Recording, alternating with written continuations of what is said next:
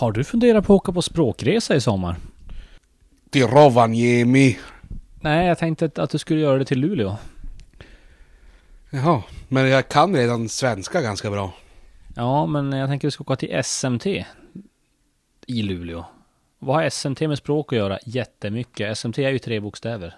SMT står för svets och mektjänst, eller hur? Och det är det de jobbar med, svets och mek. Och du får lära dig att uttala SMT, säga svets och mektjänst och alla, ett, helt vokabulär gällande svets och mek. Kul va? Ja, det låter ju kul. Eh, är det inte ett lite för stort jobb för dem att språkresa och sånt? Nej, nej, nej, nej, nej, nej. De det finns inga jobb som är för små eller för stora för den delen för SMT. Eh, de pysslar ju med montering, reparation och tillverkning av stålkonstruktioner. Så det kanske är främst det eh, man får ut av en språkresa dit då. Eh, så är det ju. Ja. Rent eh, geografiskt då, ifall jag faktiskt vill skicka ett för språkresa, då ska man ändå fara någonstans. Var kommer jag fara då? Eh, till SMT. Okej. Okay. Det är lite som de är som överallt och ingenstans. Det är lite som Gud. Det här fyller bara tomrummet liksom. Ja, det är ungefär exakt så skulle jag vilja säga. Vi säger stort tack till vår huvudsponsor SMT.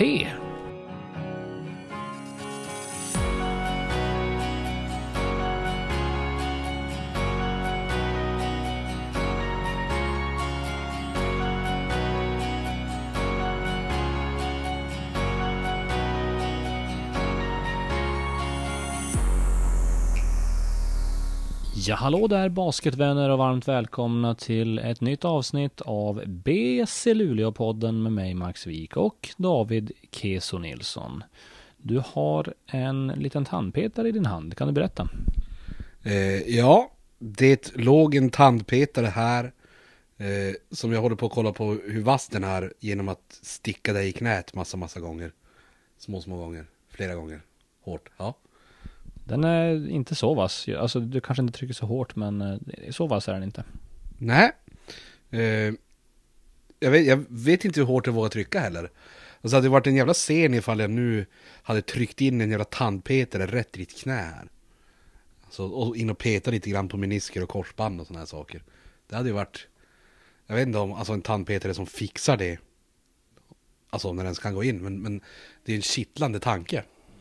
Kan vara något för framtiden att testa. Jag tror det hade blivit, kanske hade gjort sig bäst i ett bild eller videoformat.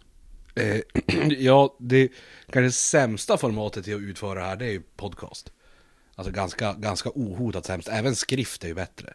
Alltså det går ju som att berätta bildligt när man skriver. Men, men, men eh, ljud är nog det absolut sämsta. Om det inte är ditt så här, du vet, ångestskrik man hade fått med. Du hade kunnat få något Therese Johaugskt pappaskrik där. det, det hade jag. Fast är det möjligt? Alltså, vad hade behövt hända för att man ska göra ett Therese pappa Johaugs skrik? Therese Johaugs pappa skrik? Ja, om, om hela din familj dör nu.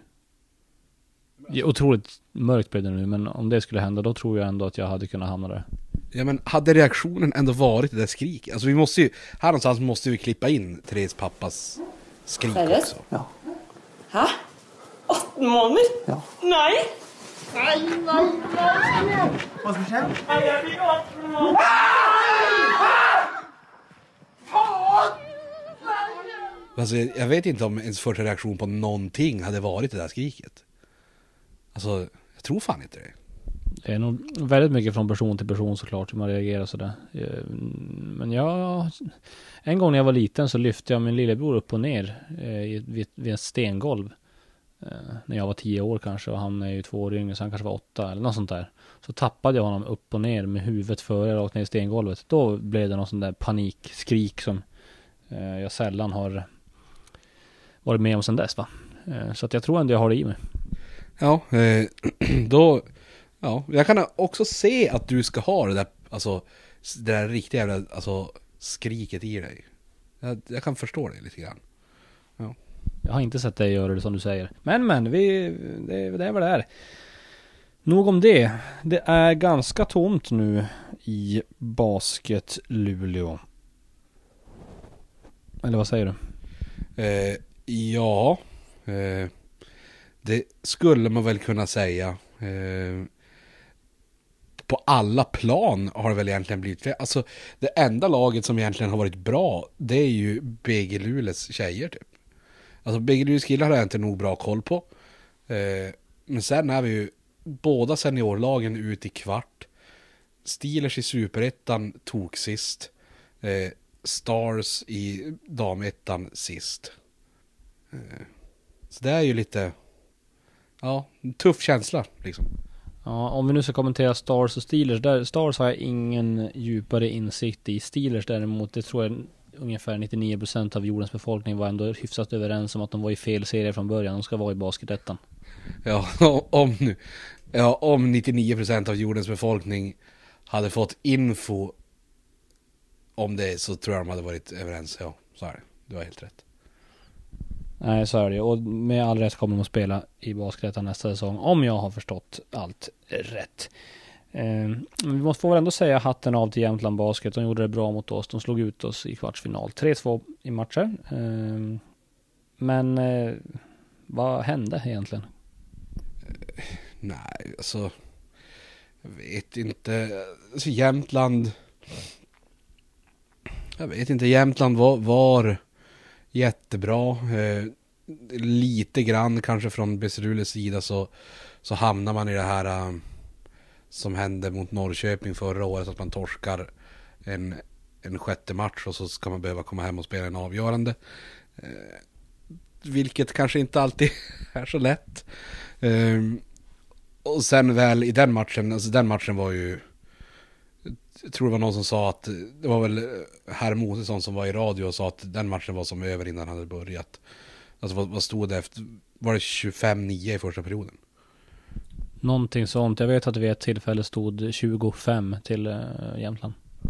Alltså och då, och redan där är det ju som förlorat egentligen.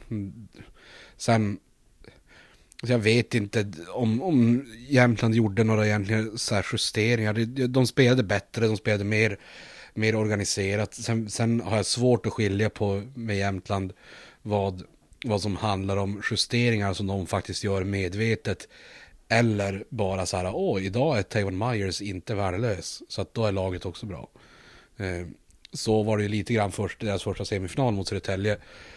Eh, alltså, ser det jättebra ut eh, när allting som klickar. Eh, och så sen blir det inte lika bra och så får Tavon Myers göra vad fan han vill i fem minuter och så ligger de under med 20 helt plötsligt. Eh, och, och det var väl det som kanske aldrig riktigt hände då mot, mot Luleå. Sen vet jag inte om det är någonting som bara händer eller någonting man måste tvinga fram. Men, men det händer aldrig i alla fall.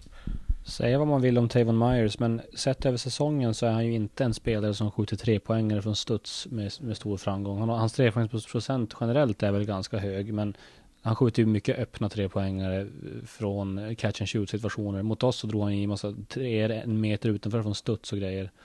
Och det är ju inte hans bröd och smör vad ni än säger. Sen är han ju duktig attackspelare och så vidare, atletisk. Men eh, om jag hade varit Jämtland så hade jag inte känt mig, känt mig jättetrygg med det skottet i alla fall. Så att, och de satt mot oss och då, det gör en del. Ja, absolut. Och så sen när han är så bra på, på det här attackspelet.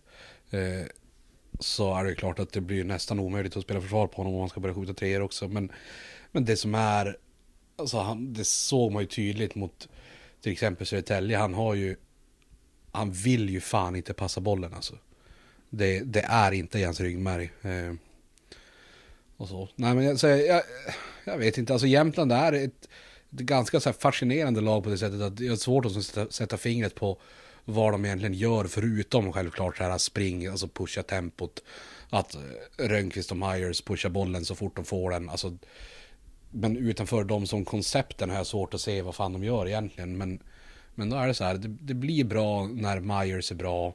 Eh, och när skotten sitter för Adam och RT får mm, vara sin kirurgiska själv på top of the key med bollen i händerna och så här. Då, då blir det bra på, på något sätt måste det gå att få dem att bli dåliga. Och det kanske var det som BC inte lyckades med. Då.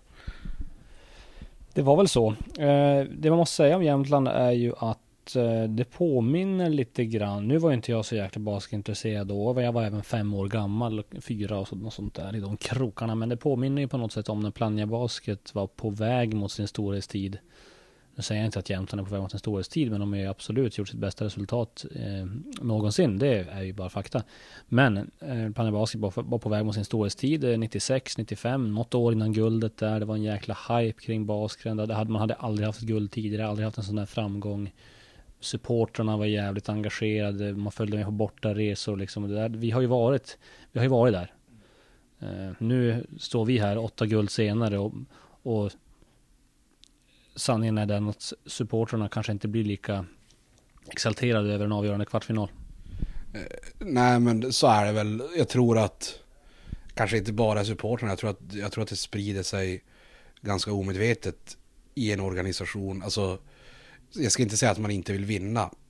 Men jag tror det är en jävla större hunger för det när man som aldrig har varit där. Det tror jag att det är genomgående hela. Eh, och så kan det du vet, börja smyga sig in för det, jag vet att Garke börjar ju prata om så här att det är ett fiasko om Luleå åker ut. Jag, jag vill inte kalla det för ett fiasko men, men någonstans börjar ändå sådana här tankar krypa in att men vi borde ju gå vidare. Alltså vi, vi är ju Luleå inom citationstecken och så här. Alltså, och så, och så blev det kanske inte riktigt. Och så blir det en, en jävla underdog-mentalitet. Och det är lätt att knyta samman i en sån. För, för både supportrar och för lag. För Jämtlands del. Det är ju den där ständiga kampen mellan eh, viljan att vinna och rädslan för att förlora. Den är knepig. Den är knepig. Allt att vinna, allt att förlora och så vidare. Men eh, visst är det väl så att det roliga kommer att ta slut för Jämtland i semifinal mot Södertälje? Eh, men så, ja, alltså det borde det verkligen vara. Eh, det är klart att det går inte att säga någonting till 100 procent. Men hade jag behövt satsa mitt liv på någonting så är det ju att, att Södertälje vinner. Eh, så är det. Det är bara så. Södertälje är för brett, för bra. Eh, ja, de är bäst eh, kanske, eventuellt. Ja, mina, min guldfavorit är fortfarande Norrköping oavsett vad som händer. Det enda som skulle kunna göra att Norrköping tappar sin guldfavoritstatus för mig är om Jocke Kjellbom bom, byter, bryter, nu blir det många fel här, lårbenshalsen. Och det är också specifikt det enda. Om han till exempel bryter armen, då har de fortfarande favoriter. Och spelar han med en arm och så vinner de guld ändå. Eh, lårbenshalsen. Det är, det är hans akilleshäl, fast akilles lårhals. Ja. Nej, eh, kan jag väl kanske köpa någonstans. Alltså både, både, jag håller med om att Norrköping är favoriter. Både de och, och Södertälje är ju också så här, de får ju eh, inga riktiga dippar. Eh, som till exempel Jämtland fick mot, mot just Södertälje. Eller BC Luleå. ja, eller BC Luleå. Eh, så att, ja, eh, man får nog säga dem som favoriter, absolut. Vad ska man säga om BC Luleå anno 2018-2019 då? Var det ett felbyggt lag eller vad, vad var det som, vad var, vars felade det? Eh, nej men jag vet inte, det är väl jättesvårt att säga. Alltså, felbyggt och felbyggt vet jag inte. Sen, sen kanske... Men, alltså man ska vara medveten om att hade Morris inte skadat sig så är det ändå ett helt annat lag. Eh, och sen kanske det, det läskiga i den ekvationen är att det är jobbigt att ha en spelare som, som eller en eller två spelare som betyder så mycket. Men samtidigt alla lag har ju det. Det går som inte att, att säga att man skulle ha byggt just det på något annorlunda sätt. Sen, sen Ja, jag vet inte. Alltså, det har ju som aldrig riktigt klickat för, för dem. Eh, men samtidigt så är det ju sådana år ibland. Alltså gruppen går kanske inte bara ihop rent spelmässigt. Och på det sättet kanske det är någon slags felrekrytering. Men, men eh, alltså på pappret är ju alla spelare bra. Det är, det är inte så mycket man kan säga. Det är bara att försöka göra någonting bättre nästa år. Visst har du rätt i det du säger om det finns de spelarna som är extra viktiga för laget. Men jag menar den här säsongen, hade vi haft den här skadan på Gilchrist, hade vi haft den här skadan på eh, Tavares Shine, Corban Collins, Thomas Massamba. Jag tror det hade varit tufft oavsett. För jag, i min mening då, så har vi inte haft den här bredden som vi kanske haft under de två senaste säsongerna då vi gått till final och vunnit guld. Eh, Titta på bänken då. Adam Rönnqvist och Anton Sax kommer från bänken. Adam Rönnqvist är nu stjärna i det lag som slog ut oss. Anton Sax är ju gjuten starter i Norrköping Dolphins som är guldfavorit. De kom från bänken. eh, i laget som vi hade tidigare. Ja, nej, så är det. Så det, det skulle väl då vara mest på det sättet som, som man kanske hade velat se ett, ett lite bredare lag. Eh, för det blir lite tufft. Eh, sådana här spelare som kommer från bänken nu i, i typ Tim Kearney och, och Danny Johansson och, och hela, hela det där gänget är ju jättekapabla basketspelare. Eh, men i skedet i deras karriärer nu är det kanske inga vad man vill ha som så här sjätte, sjätte män. Eh, men jag tror också att det kanske var en spelare bort bara. Och jag menar Morris var ju den spelaren och sen kanske man inte ska bygga lag helt eh, så att en skada raserar hela bygget. Men jag menar slänger du in Slänger in Morris eh, hel, eh, och antingen att han kommer från bänken eller att Shine kommer från bänken. Jag menar, då har du ju ett, ett bra första byte från bänken. Och sen, jag menar, är, är det Tim Kearney eller Anton Koblak eller Daniel Johansson eller någon sån där, Bryce Masamba, lite andra byten från bänken, då känner jag mig ändå ganska trygg. Eh, det är just det här att det är ingen jätteskjuts från bänken. Eh, fanns det inte nu i alla fall. Nej, även om Tim Kearney gjorde en fantastisk kvartsfinalserie så är han ju kanske inte, hans huvuduppgifter ligger ju inte till exempel i den offensiva produktionen kanske. Möjligen. Jag vill bara säga att du har sagt Danny Johansson hela tiden. Det är ju Daniel Hansson du menar naturligtvis. Ja, det är det absolut. Vad i helvete. Ja, jättedåligt av mig. Shit. Det var ingen pik mot dig utan det var mer bara för att våra lyssnare skulle få, förstå. Ja, ja, det förstår jag också. Men det kan ju fortfarande vara dåligt av mig. Absolut. Vi låter säga att det finns eh, room to grow. Eh, ja, alltså fan sorry om herr, herr Hansson lyssnar på det här. Alltså då blir jag ju supermycket om ursäkt. Vi får lösa det på något sätt. Ska vi gå igenom några ämnen då? Eh, kring lagbygget tycker jag. Eh, en för en här. Corban Collins och Thomas Massamba tillsammans. Hur tyckte du att det funkade? Eh, ja, kanske, kanske inte superbra.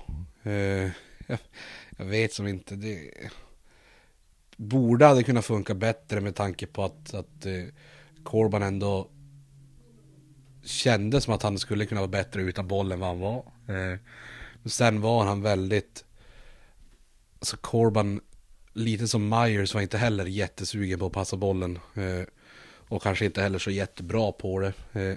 Så på det sättet gick det inte riktigt ihop. Nej men, det blir det blir inte 10 av 10 åt det samarbetet, det blir det ju inte.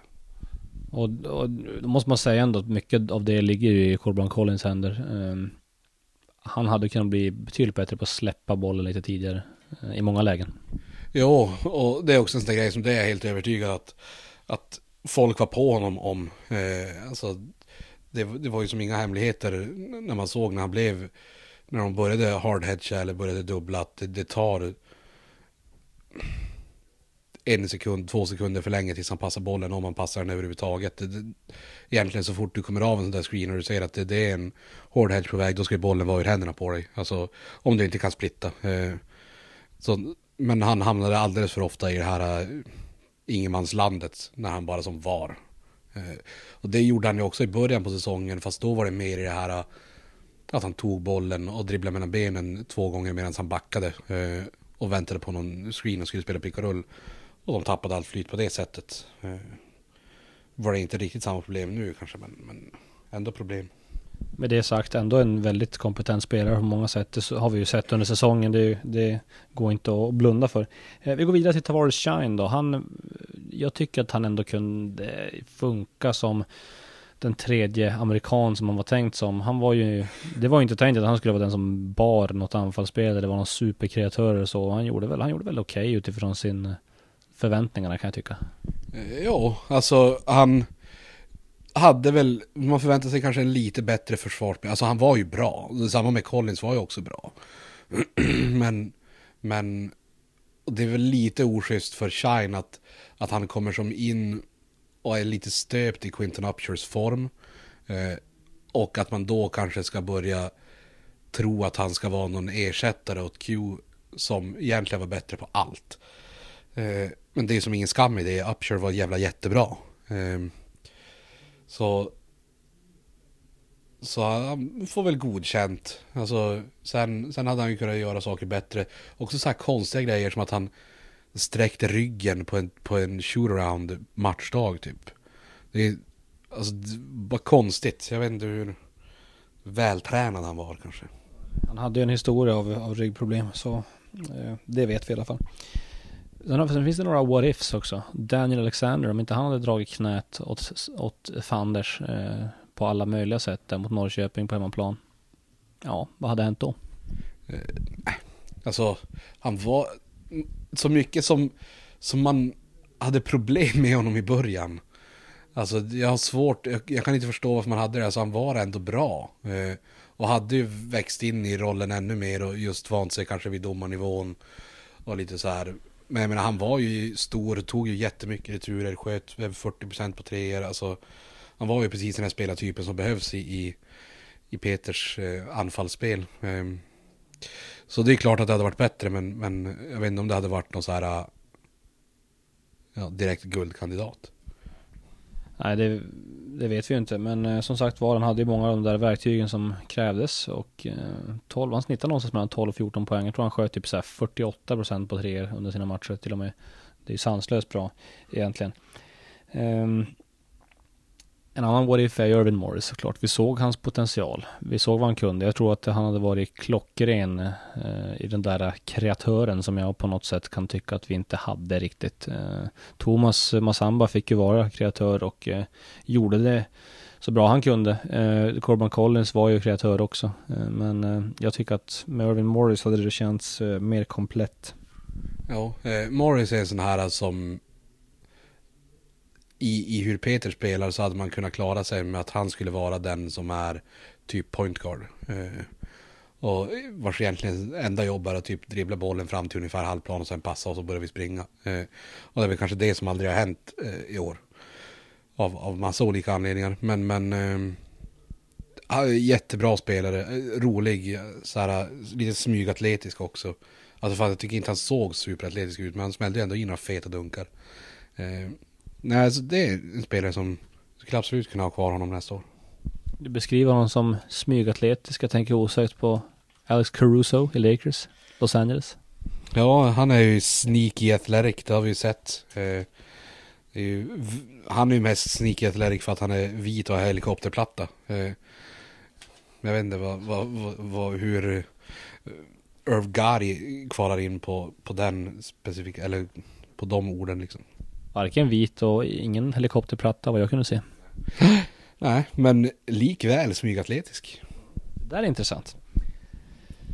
Robert Gilchrist då. Vad ska vi säga om honom? Han var ju tänkt att komma från bänken egentligen i det här laget. Sjätte spelare kanske han skulle ha varit då till en början. Uh, blev inte det på grund av skador på Daniel Alexander. Uh, på, grund, på grund av uh, sedan en skada på Irvin Morris så blev han ju startspelare under största delen av säsongen. Och jag tycker att han gör det bra ända fram tills de, ja, vad blir det, fyra sista matcherna i kvartsfinalserien då han totalt eh, hamnar under isen och eh, jag tror att han inte riktigt klarar av det där fysiska spelet. Eh, nej, han, han kollapsade som tyvärr ganska kolossalt. Det var inte alls bra på slutet, men som du säger, han var egentligen värvad till att, till att vara en sån här energispelare från bänken och i en sån roll tror jag att han hade kunnat fylla den eh, alldeles utmärkt. Sen kanske det ändå hade blivit så att han i en sån här kvartsfinalserie hade försvunnit för att spelet var för fysiskt. Men, men då hade det inte varit lika kritiskt som att han har startat hela året och, och så här. Och det kanske hade varit lättare om man bara hade krävt av honom mellan 15 och 18 minuter per match eller något sånt där. Eh, och gå in och smälla in en dunk och, och så här. Men det... Ja, eh, i, i hans tilltänkta roll hade han nog trivts mycket, mycket bättre än... Eller han hade presterat bättre. Sen kanske han fortfarande trivdes med att starta, det vet jag fan. Men, men för, för hans basketmässiga så hade det varit bättre att komma från bänken. Men det är som man säger, if ifs and buts were candies and nuts we'd all have a merry Christmas. Och det är ju lite så. Vi kan sitta och spekulera hur mycket vi vill kring det här men um, lik förbannat så är vi utslaget i kvartsfinal. Eh, lite kort, eh, Tim Kearneys säsong, han fick ta massor av ansvar. Gör en kanonsäsong på alla sätt och vis tycker jag. Superviktig. Eh, sen vill jag också säga att Anton Kobilak Berglund, eh, han har ju tagit några, han har tagit kliv framåt och han, får han bygga på sig lite muskler, bli lite stabilare i bål och ben och kan spela, ta några fler slidesteg så tror jag att eh, han kommer kunna få ännu fler eh, minuter och bli mer gjuten i rotationen. tankar kring de här två? Eh, nej men, vad heter det, som du säger Koblak, om man får kanske bli lite kvickare i sidled och så här och, och, och några procent bättre defensivt så har han ju en jävla spetskompetens i skyttet. Um, så, så det finns väl alla möjligheter för, för han att, att som utvecklas och, och fortsätta ta plats och så här. Det, det finns ju alltid tid i en match att slänga in och kolla om, om en skytt är het liksom. Ehm, Så är det. Sen miss, vem, vem pratar om först? Jag satt i min egna lilla värld där. Tim Kearney. Eh, Ja, Tim Kearney är ju, fyller nog en otroligt viktig roll. Alltså i hela lagpappabiten och det. Eh, Och nu, vad, vad sa du om honom nu just innan du vände viken mot, mot mig? Varför lyssnar du inte på mig? Eh, därför att jag ibland, ibland när folk pratar så slås jag av att fan vilken idiot jag lyssnar på just nu. Och då stänger jag som av. Och sen när en har pratat färdigt, då sitter jag sådär bara oj, fuck. Nu har jag inte lyssnat. Och då, min go-to move då, det är att du vet så här, haha, absolut, japp. Och så hoppas på att den sa någonting, antingen så här lite kul eller var en fråga. Eh, nu sitter vi i en podcast, jag hade som inte bara kunnat säga, haha, absolut. På frågan om vad, vad jag tyckte om de där två spelarna. Så att, ja, det var tufft. Dåligt av mig. Nu är det du som får framstå som den där idioten va? ja, men den koftan tar jag mer än gärna på mig. Om alla andra är idioter, då kan väl jag också vara idiot. Det är väl inget konstigt med det. Du får inte ens chansen att kommentera Tim Kearneys säsong faktiskt. Däremot så ska du få chansen att eh, tycka till här. Hur vill du att BC Luleå bygger laget nästa säsong? Eh, nej men kanske, alltså jag tror att man ändå, jag menar Peter har ju en väldigt tydlig bild förmodligen av vad han vill. Eh, jag sa tidigare att, att Morris hade kunnat vara den här som, som, som fungerar lite mer som en point guard eh, utan att egentligen vara point guard men mer bara sätta igång spelet. Eh, sen behöver man kanske ha kvar någon så här klassisk point guard typ men, men jag tror att röra sig lite mer mot, mot den sortens kreation kanske är härligt. Sen som, som vi säger, hade Daniel Alexander startat istället för Rob Gilchrist eh, så är det ju direkt eh, mycket mer skytte och mycket mer kreation där. Eh, så, så de var väl ändå någonstans på rätt väg i år. Eh, men, men lite fler folk som kan sätta bollen i korgen. Eh, defensivt. Eh, ja, nu kollapsar de ju totalt, men defensivt tycker jag inte det har varit något så här jätteproblem i år, utan man har ändå fått stopp på folk. Eh, men, men lite fler folk som kan sätta bollen i korgen, tror jag. Klokt. Vi spekulerar ju fritt här ska vi säga. Vi sitter ju inte på något svar på vad, hur laget kommer se ut eh, 1920 som säsongen blir då nästan. Men eh, Morris, Upshur, Rosell. Det är tre gubbar jag tänker på spontant. Ja, alltså är det möjligt att få hem både Upshur och Rosell så där är det väl i min bok inte så jättemycket att fundera på, speciellt om man kan ha kvar Morris. Alltså kan du spela Rosell och, och Morris som någon slags 1-2 och ha Q på trean och så hoppas ha kvar Denzel som spelar fyra. Eh, och, och antingen någon, någon inhemsk, eller den som kan glida över till femma och Axel Nordsen kan spela fyra kanske, vad vet jag. Eh, eller, eller någon annan svensk intressant spelare där kring Eller någon europé. Eh, men det är väl en jättebra början till ett, ett ganska spännande lagbygge. Ja, det, vi kan spekulera i all evighet och eh, vi vet ju ingenting så jag vet inte hur intressant det blir. Nej exakt, det är ju, och sen är vi framförallt idioter. Det är vi ju tydligen. Ska vi kommentera semifinalerna? Jag säger, ja, det enda jag vill säga är att Norrköping kommer möta Södertälje i final och där kommer Norrköping att vilna. Och går inte Norrköping vidare till final då är det ett fiasko. Ja, vi är rörande överens. Så här är det. Egentligen går inte, går inte Norrköping och Södertälje till final är det ett fiasko. Alltså ett fiasko för båda två. Så är det bara. Bra att någon tar bladet från munnen och säger det vi alla tänker. Ja, eh, alltså framförallt med tanke på hur jävla enorma lönebudgetar de har. Sant. Vi ska gå vidare till eh, vår första programpunkt som vi kallar för 5.0. och vi gör så att vi snurrar introt. That's the sound of the police. That's the sound of 5-0 är då programpunkten då vi listar fem saker och sen när vi har listat fem saker då följer vi upp det med att lista noll saker. Och idag, David, ska du få lista fem av dina favoritamerikaner som du har sett i ligan någonsin. O, alltså, menar, det spelar ingen roll vilken ordning. Det är, och- nej, nej, fem stycken bara. Jävlar, det här är... Eh, shit vad svårt. Jävligt svårt. Jag har ju... Eh, alltså man har ju några direkt som ploppar upp i huvudet. Ploppar upp. Eh, jag kan ju börja med att ta någon som, som inte har spelat i Plannja. Eh, och det kan ju vara lite kul ibland. Men och det är så här...